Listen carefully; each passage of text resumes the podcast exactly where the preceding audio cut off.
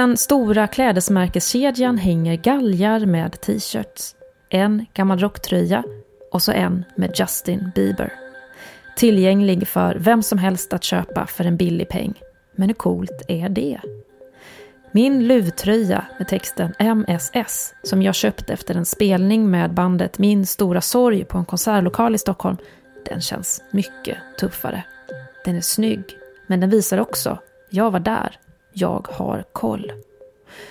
Frågan är hur man ska få tag på en tröja med J. Nilssons ansikte på.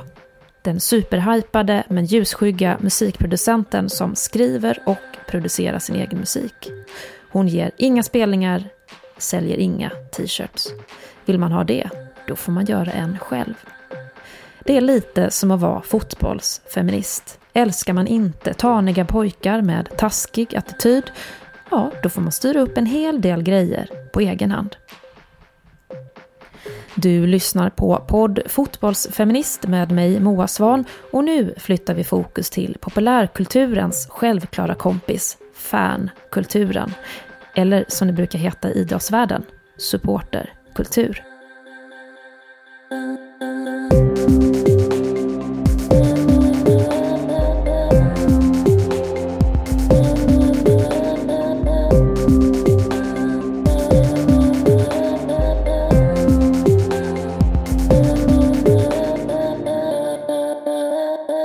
Vi träffades för första gången våren 2015 på ett café i Stockholm. Jag hade gett ut min bok Det riktiga landslaget och hon skulle skriva en artikel.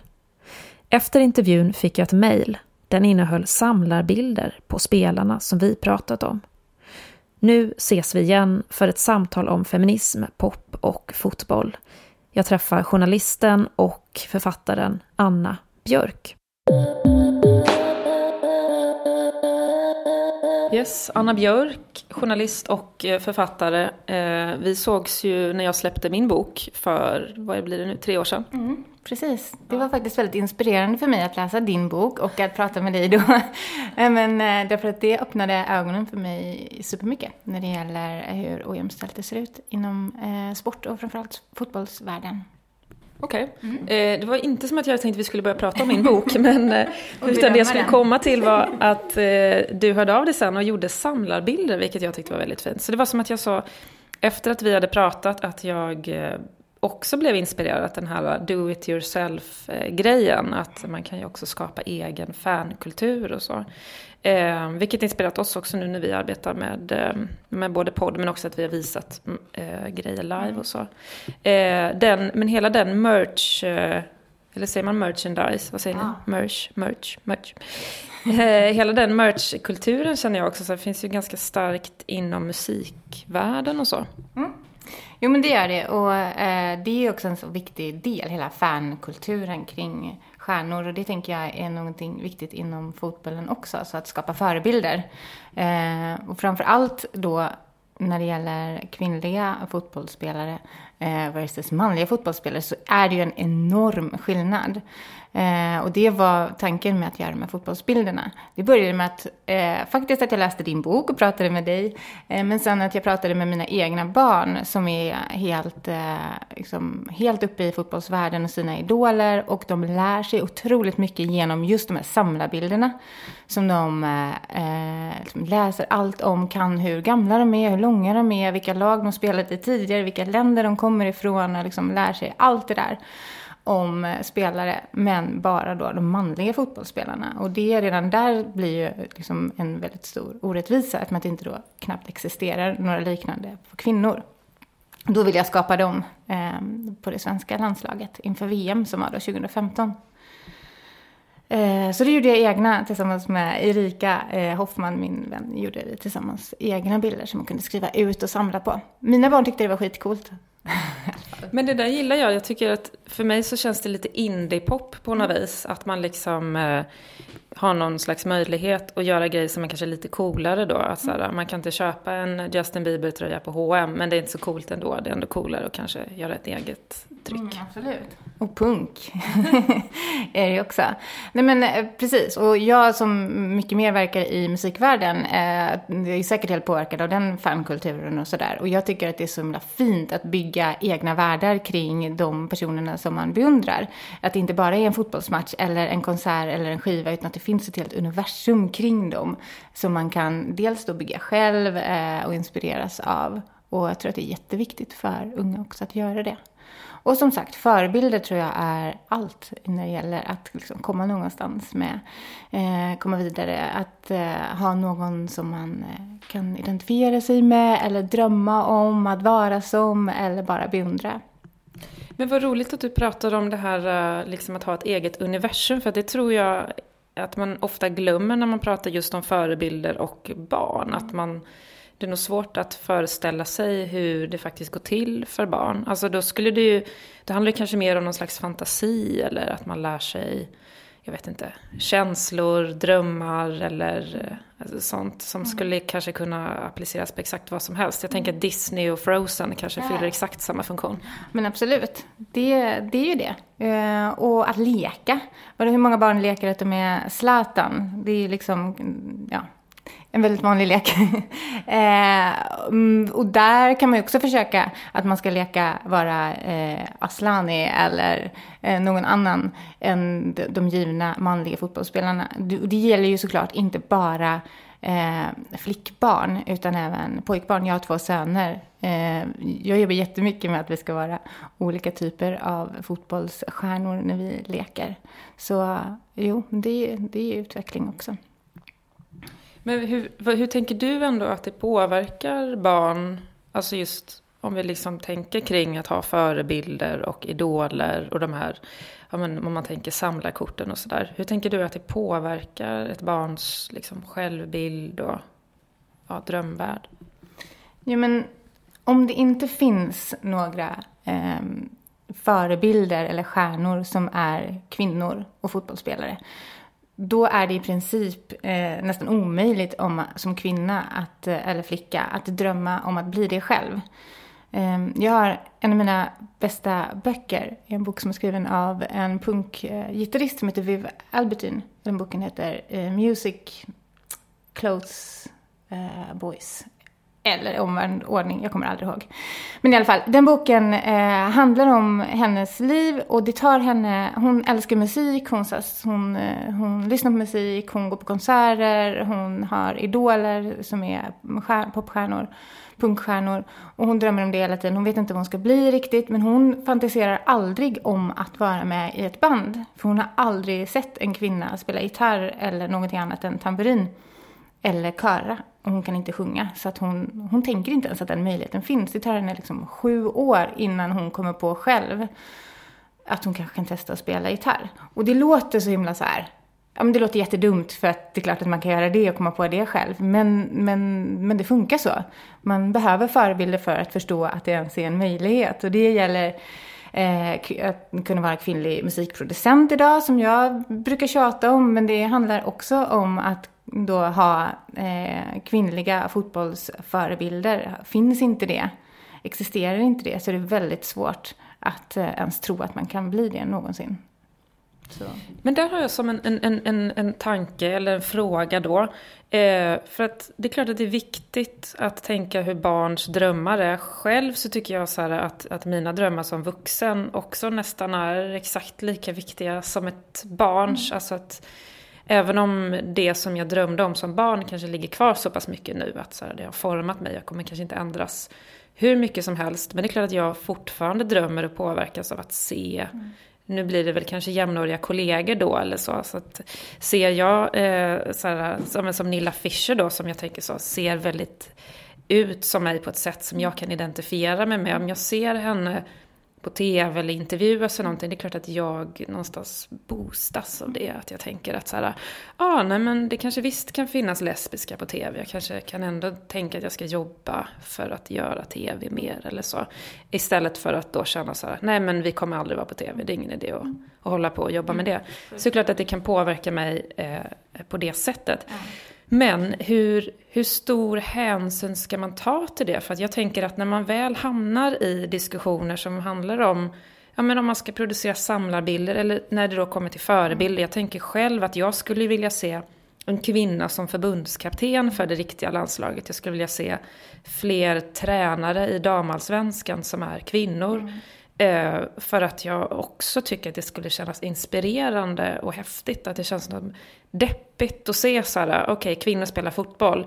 Men det måste vara män som är i toppen och typ strategiskt tänker mm. ut hur vi ska göra och har den makten. Jag kan också tycka det mm. är tråkigt. Alltså hur, hur viktigt får det väga in? Nej, men det är, ja, det är lika viktigt. Jag tror att det är, alltså det som, det är ju ett djupt strukturellt problem. Och det som man ganska lätt, eller man ska säga, kan påverka är ju just de Eh, aspekterna. Att, eh, att ha kvinnliga tränare eller chefer på hög nivå. Fotbollsförbundet behöver ju ha, precis som jag också brukar tjata om, att skivbolag måste ha kvinnliga chefer på hög nivå höga positioner, det behöver man ha inom fotbollsvärlden också. Eh, absolut för, förebild, för att de ska fungera som förebilder och eh, målbilder för andra, men också för att kunna fatta eh, beslut som inte är fattade av män som känner att de är i en hotad position eller så, har ett ointresse av, eh, av kvinnlig damfotboll. Riktig landslagsfotboll. Ja, nej men det är klart, det, det, många gånger så, så kan jag eh, som, känna att det är klart att, att, att män i, i ledarpositioner eh, alltid har en personligt som raster. Alltså så här, man har sin egen tycke och smak. Men i fotbollsvärlden så pratar man väl ganska mycket om så. Ja, är det viktigt med kompetens eller är det viktigt med förebilder och jämställdhet? Och att någonting som är ganska hett inom elitfotbollen är ju just domare. För att det har man ju lyckats med, tycker jag väldigt bra, att det ska vara kvinnor som dömer i EM nu och det ska vara kvinnor som dömer i damallsvenskan och så. Eh, men där finns det ju någon slags eh, norm eller eh, vad ska man säga, eh, diskussion kring att så här, det hade varit bättre om man kunde ta in män som domare för då skulle vi få de bästa domarna. Och det här är någonting som man kan höra vem som helst säga. Så här, kvinnor, män, spelare, tränare. Alltså vem som helst skulle kunna säga det här. För att det är så självklart. Mm att eh, man har kompromissat med kompetensen. Mm. Men det där är faktiskt någonting som man alltid har sagt, eh, om man kopplar till musiken igen, så har man slutat säga det i lika hög grad nu, men för, eh, jag ska säga, 10-15 år sedan så skrev jag alltid inför eh, festivalsommaren och kollade hur många kvinnliga akter, hur många manliga akter det var på festivaler. Eh, och det var en sån klassisk grej som alltid möttes med det argumentet att så här, men vi kan ju inte ta in, ska vi ta in sämre artister eller det finns inga stora kvinnliga artister, vi måste göra så här, vi jobbar på det, vi försöker det. Och det säger man fortfarande. Eh, eh än idag, men inte i lika hög utsträckning, utan det har faktiskt förändrats. Det finns ju till och med en eh, förening eller organisation som Jämställd eh, festival som håller koll på det här och man gör alltid det på alla tidningar i princip inför varje festivalsäsong. Så, så det, det tar skitlång tid, men det är ju någonting, det är ju bara ett svepskäl. Det är verkligen det. Eh, hur ska man någonsin kunna eh, få kvinnor kompetenta om de aldrig får chansen att, att, eh, att jobba eller försöka visa det. Och det gäller ju liksom eh, på mediehus också. Kvinnliga kommentatorer eller kvinnliga experter i, i tv-soffor och så vidare. Eh, det är också så här, nej men vi, kan, vi måste ha rutinerade kommentatorer, vi kan inte bara ta in någon som inte är van eller så vidare. Men det är svepskäl och eh, bullshit faktiskt. Men tycker du att musikscenen har blivit bättre eh, när det har kommit fram fler eh, liksom kvinnor som producerar själva? Jag tänker Little Jinder till exempel som också var med i det här super mainstream-programmet på TV4 Så mycket bättre. Eh, där hon också har gjort en grej av att hon producerar mycket av sin egen musik själv. Mm. Eh, ja men absolut, det har blivit jättemycket bättre. Eh, det har producerats mycket mer och mycket bättre musik och mycket bredare eh, liksom, um, musik för fler personer. Det uh, händer absolut någonting när kvinnor skriver musik, producerar musik, inte bara att kvinnor får chans att göra det, men det låter annorlunda också. Och det är det som jag tror skulle kunna vara annorlunda om kvinnor tilläts sitta i, uh, som experter i högre utsträckning, uh, som kommentatorer, så skulle det inte bara innebära en en, att det blev rättvist utan även att att det skulle tillföra någonting annat som skulle locka många fler. Att jag tror liksom att fotbollen skulle få en mycket större publik. Även herrfotboll skulle få en större publik om kvinnor tilläts in att eh, prata om det där också. Därför att det blir så låst och eh, givet vad man ska prata om och hur man pratar om det och vem som pratar om det. Det borde man öppna. Är det någonting särskilt som du tänker på? Jag kan ju själv tänka på flera saker, men det är också för att jag själv, det är också som att jag själv har jobbat mycket med tv och mm. sånt, så att det är som att jag tycker det är viktigt hur man också gör ett tv-program. Mm. Att jag tänker att man skulle kunna göra tv-programmet EM mm. på väldigt, väldigt många olika vis. Mm. Eh, hur studion ser ut, alltså allt, allt, allt. Eh, jag tycker nog att ett lågbottenmärke under eh, lågvattenmärke heter det väl, under EM var nog SVTs träskoreportage där man intervjuade en eh, holländsk skomakare som gjorde olika typer av träskor där han då förklarade hur det här hade gått i arv från familjen. Och sen så var det väl någon slags klippbild då på när han står med sina träskor och eh, sparkar på en boll i sin trädgård och sen så får han till slut säga då, de presenterade som att ja, och sen dessutom har han ett visst intresse för damfotboll. Och så säger han yes I have been seeing two uh, games uh, during Europe. Och sen så, det var det liksom. Eh, jag tänker, förutom att det var dåligt och tråkigt så tänker jag så här, det hade ju, alltså snubbarna hade ju gått till taket om man hade brutit en av deras Champions League-sändningar med ett, ett reportage om en sån Oh, and here is uh, Andrea, she works in Barcelona in a beauty shop. Tell us about your nail polish. Yes, you know it runs in the family. I've done this nail polish for many years. Men det, det måste ju ha gjorts av någon som är helt ointresserad av eh, liksom hela mästerskapet och bara, vad kan vi hitta på för någonting? Här, här är en snubbe, prata med honom. Det låter jättekonstigt, jag såg inte det, men det låter helt magiskt. Ja, det, alltså det kan ju tilläggas då så att SVT har väl haft som... Det, alltså man får ju som feminist vara glad att de sänder allting, mm. för det brukar de ju inte göra. Så att man, ja, jag vill ju liksom inte att de ska sluta. Hellre att jag får se matcherna med ett träskoreportage än att de inte sänder det överhuvudtaget. Men det är väl där jag kan då känna så här, men om det nu är så att de kan ta in en galen idé att de pratar om träskor, Eh, men ha en sån galen idé som att man har en kvinna som gör reportage, mm. det, det kan de inte tänka sig. Utan det måste vara män som är experter och programledare. För annars är det bara too crazy. Så det tycker jag också det säger en hel del om deras kapacitet och möjlighet att faktiskt göra lite edgy, eh, roliga, ja. konstiga saker. Och att det här ändå är såhär, ah, okej, okay, ni försökte göra något lite ball inslag. Det blev inte så bra, men det är okej. Okay. Eh, men, men att det är det, då är det en, en äldre vit snubbe som gör det. Mm.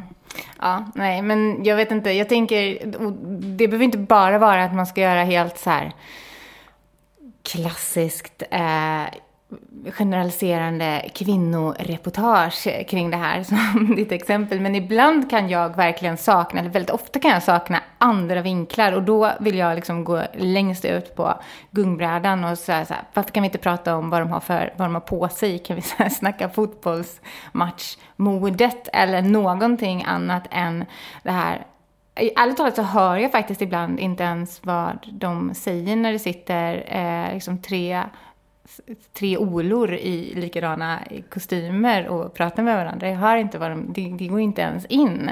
Tänk om det fanns någonting som, det behöver inte vara mode bara för att det ska liksom vara inte gubbigt. Men det finns så många andra infallsvinklar på det som skulle vara så intressant och kul att höra. Mm. Men jag vet inte vem det var som var liksom redaktör eller producent, men det har ju också med det att göra. Vem sitter högst upp och bestämmer vad det är för inslag som ska göras och vem som ska göra dem och hur de ska göras. Så återigen, det behövs kvinnliga chefer inom eh, alla positioner i, i sportvärlden för att förändra de här sakerna också. Det var journalisten Anna Björk som berättade om fankultur och jämställdhet inom fotboll och popbranschen. Boken om punkstjärnan och gitarristen Viv Albertine, den heter Clothes, Clothes, Clothes, Music, Music, Music, Boys, Boys, Boys. Så var det med den saken.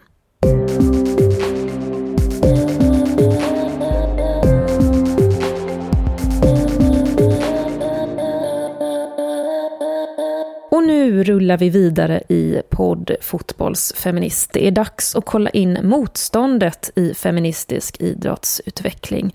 Och för det kallar jag in Isabelle Widmark, ordförande för Fairpay, men också programmets egen scout. Eh, så att nu har du eh, samlat, eh, vad ska vi säga, den här veckan, så nu är vi inne sista veckan under EM i Nederländerna. Så nu har du samlat kanske de, vad ska man säga, vassaste attackerna ändå, får man väl säga, eh, på feminismen. Eh, Simon Bank skrev ju eh, damfotbollen är outvecklad, eller hur? Mm. Det kunde vi ju ta upp i förra programmet. Ja, men precis.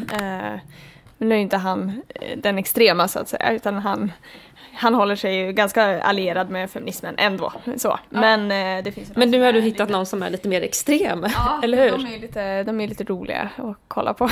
ja. Ja. Mm. ja, vi skrattar för att vi har, vi, har, eh, vi har gjort lite genomgående eh, analys ändå av det här motståndet och det kommer från Idrottens affärer mm. eh, som finns online och eh, mer specifikt en text av Åke Stolt.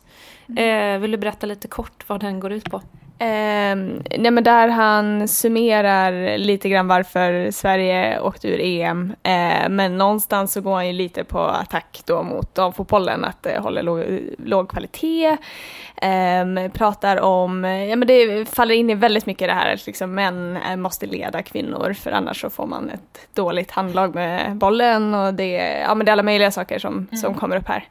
Ja, han inleder ju eh, med att knyta an till eh, temat från eh, Eh, Simon Banka tidigare, eh, om att damfotbollen är outvecklad, vilket ju också har en lång tradition. har vi också fått lära oss av historikern Helena Tolvhed, att det är samma redan på 20-talet när kvinnor ville hålla på med olika idrotter men också ha rösträtt. Eh, och eh, just i idrottsfrågan så var det väl mycket då att vi var gröna och så vidare och kunde man verkligen ha med det i ett idrottsförbund och sådär. Och det kunde man och det gick bra.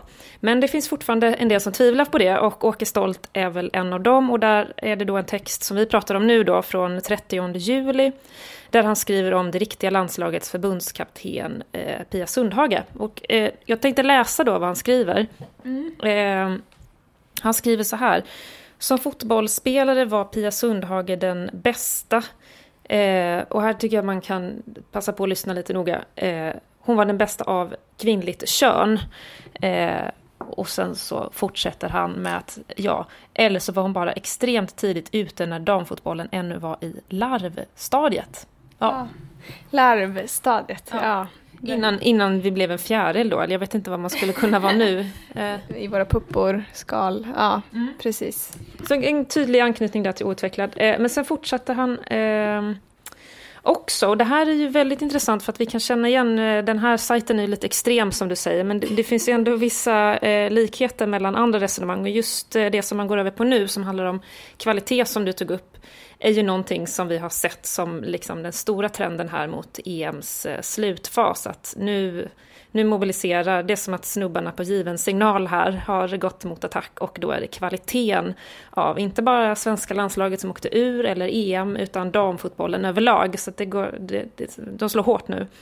Um, och här skriver han bland annat eh, damernas teknik och därmed fotbollens underhållningsvärde måste förbättras och det görs inte ett feminint reservat. Kul ordval. Ja, feminint reservat är spännande. Nej, men det, och då kommer in det där igen att kvinnor kan inte leda kvinnor och utvecklas utan det, det behövs män mm. för att göra det. Mm. Jobbet helt mm. enkelt. Eh, men det som är lite obehagligt med den här texten är ju att även om man kan ibland få känslan av att motståndet mot damfotboll kan vara lite godtyckligt, att det kan vara, ja man är lite dåligt påläst, men han, är ju, han har ju många argument eh, och han har ju också varit sportchef eh, för Sydsvenskan, eh, också gett ut två böcker på Bonniers förlag, som ju är ett stort förlag med hög trovärdighet och eh, rapporterat om OS. Han har varit reporter där 15 gånger. Så att jag tänker så här, det här är ändå en person som också har påverkat mycket av den sportjournalistik idag. Men det största motståndet, det här är ändå som en, han är ju en liten lirare nu för tiden. Det är väl ingen som läser Idrottens Affärer förutom vi som gillar att fascineras över vad män skriver. Det här är väl ändå en mindre utmanare. Jag tänker man kan jämföra jämföra idrottens affärer med Polen i, i fotbollssammanhang. Det kan vara, kan vara jobbigt, men det är inte så mycket att bry sig om. Eh, nummer ett då, det viktigaste som har hänt, alltså den som kanske har attackerat allra hårdast. Eh, vem är det?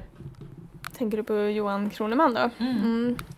Eh, och han, jag tänker att det blir lite det här, eh, i det sammanhanget så blir det lite mer underliggande, men han säger ju ändå att damfotbollen rent generellt håller dålig kvalitet. Liksom, och att det är det som är problemet här. Eh, så han är ju väldigt bra på att plocka in eh, kollektivet. Jag tror att även i samma krönika så skrev han något om målvakterna, att målvaktsstandarden är då för dålig i damfotbollen eh, och klumpar då ihop alla målvakter i hela mm. världen och säger att alla är dåliga. Eh, liksom.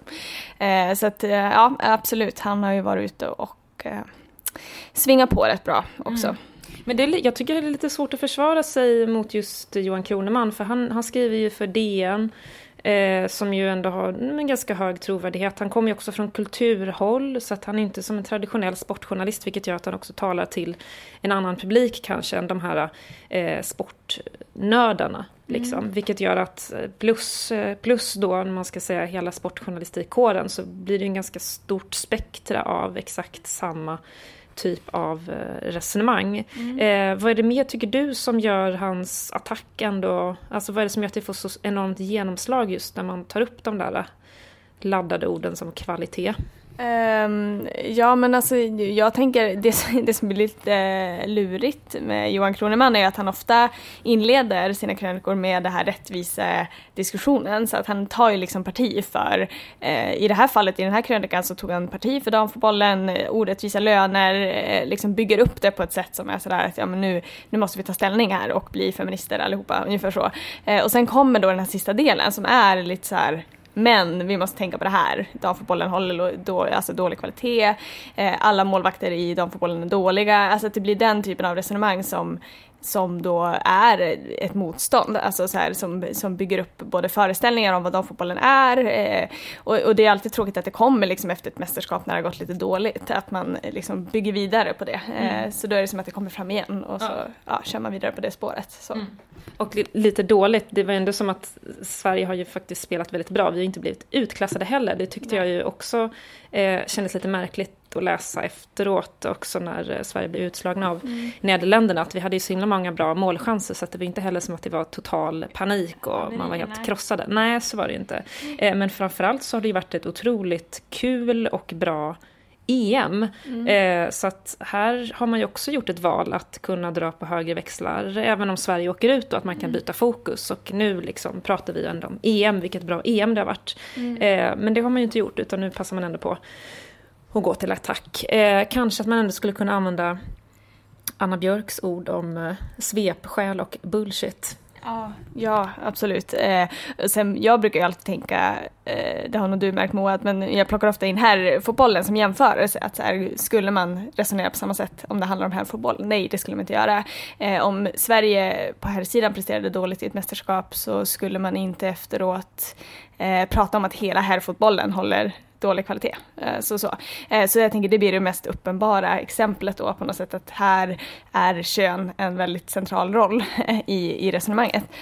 Så det är väl det som provocerar mig mest att så här, ja, men, även om vi tycker att Sverige har presterat dåligt eller vad man nu hade för förväntningar så tänker jag att vi ska inte resonera på det sättet att hela damfotbollen håller dålig kvalitet. Som du säger, det här mästerskapet har ju varit fantastiskt.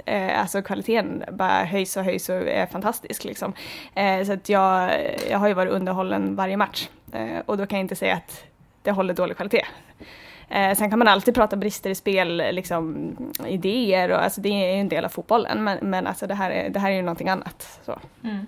Ja, det, det, känns som att det, det är en sån fin balansgång där att jag tycker jag menar om du och jag eh, diskuterar en match och vi ser saker som vi tyckte var mindre bra eller så, det är ju ett sätt för oss att roa oss. Eh, mm när Daniel Nannskog liksom väldigt hårt säger så här dåligt Lindahl, alltså det, du vet, det känns obehagligt. Det känns inte som att så här, det, det, har, det är inte respektfullt längre utan det handlar mm. verkligen om så här, nu ska, nu ska de här mejas ner mm. liksom. Mm. Ja. ja men alltså det är det där man måste vara så här medveten om. Mm. Eh, att de här sakerna, det, kom, ja, men liksom det kommer någonstans an, ifrån som, som liksom bygger på föreställningar om eh, medfött omedvetet. Alltså jag menar, det är inte så att Daniel Nannskog vill slå ner på damfotbollen men det liksom kommer ju ja, eh, bara per automatik många gånger de här eh, liksom, argumenten och de här... Det vet vi ju i och för sig inte, för nu kan vi ju se ändå hur det går för gubbar när de blir äldre. Alltså jag mm. tänker Åke Stolt här nu som har ballat ur i äldre ålder och inte längre är sportchef för Nej. Sydsvenskan. Eh, det, det, är inget misstag, alltså jag kan verkligen Nej. rekommendera läsningen. Den är både skräck, skräckblandade förtjusningar. Men det finns ju inget godtyckligt med hans åsikter utan de är ju väldigt genomtänkta och det har ett starkt tema av, liksom, han är helt övertygad om mäns överlägsenhet. Alltså ja, den, det är tydligt. Mm, ja. Mm. eh, men eh, ja, eh, då har vi motståndet den här gången då. Eh, bra scoutat Isabelle. Eh, jag räknar med att du fortsätter att hålla utkik på... Läser tidningarna. Ja. ja. och jag tänker också att Eh, jag får ju kommentarer ibland att typ en sån som Åke Stolt då, så här, men du behöver inte bry dig om vad han skriver, men om mm. han har haft maktposition inom både då journalistiken och idrotten i typ 40 år, men då 15 år liksom på Sydsvenskan och vad det nu var, eh, så tänker jag att då, då är det ju ett problem att mm. han resonerar. Så, här, mm. liksom. så att, eh, och dessutom är det kul, och, kul att läsa. Ja. Mm. Nej, men vi kan ju se nu att flera svenska sportjournalister åker hem från Nederländerna. De slutar bevaka EM. Mm. Eh, vi har ju sett en, en av de, de, barer i Stockholm som förvisso har gjort en ganska liten satsning från början men att de då helt plötsligt slutar visa matcher trots att de skulle mm. satt från början att de skulle göra det. Sådär. Ja, eh, så att det här är ju någon slags eh, ja, Även om en del är mer extrem än andra så ingår det ju ändå någon slags eh, större trend. Men mm. Den brukar vi ju alltid se eh, när riktiga landslaget förlorar och vi kommer ju alltid tillbaka. Ja, vi vinner alltid. Tack så mycket Isabel.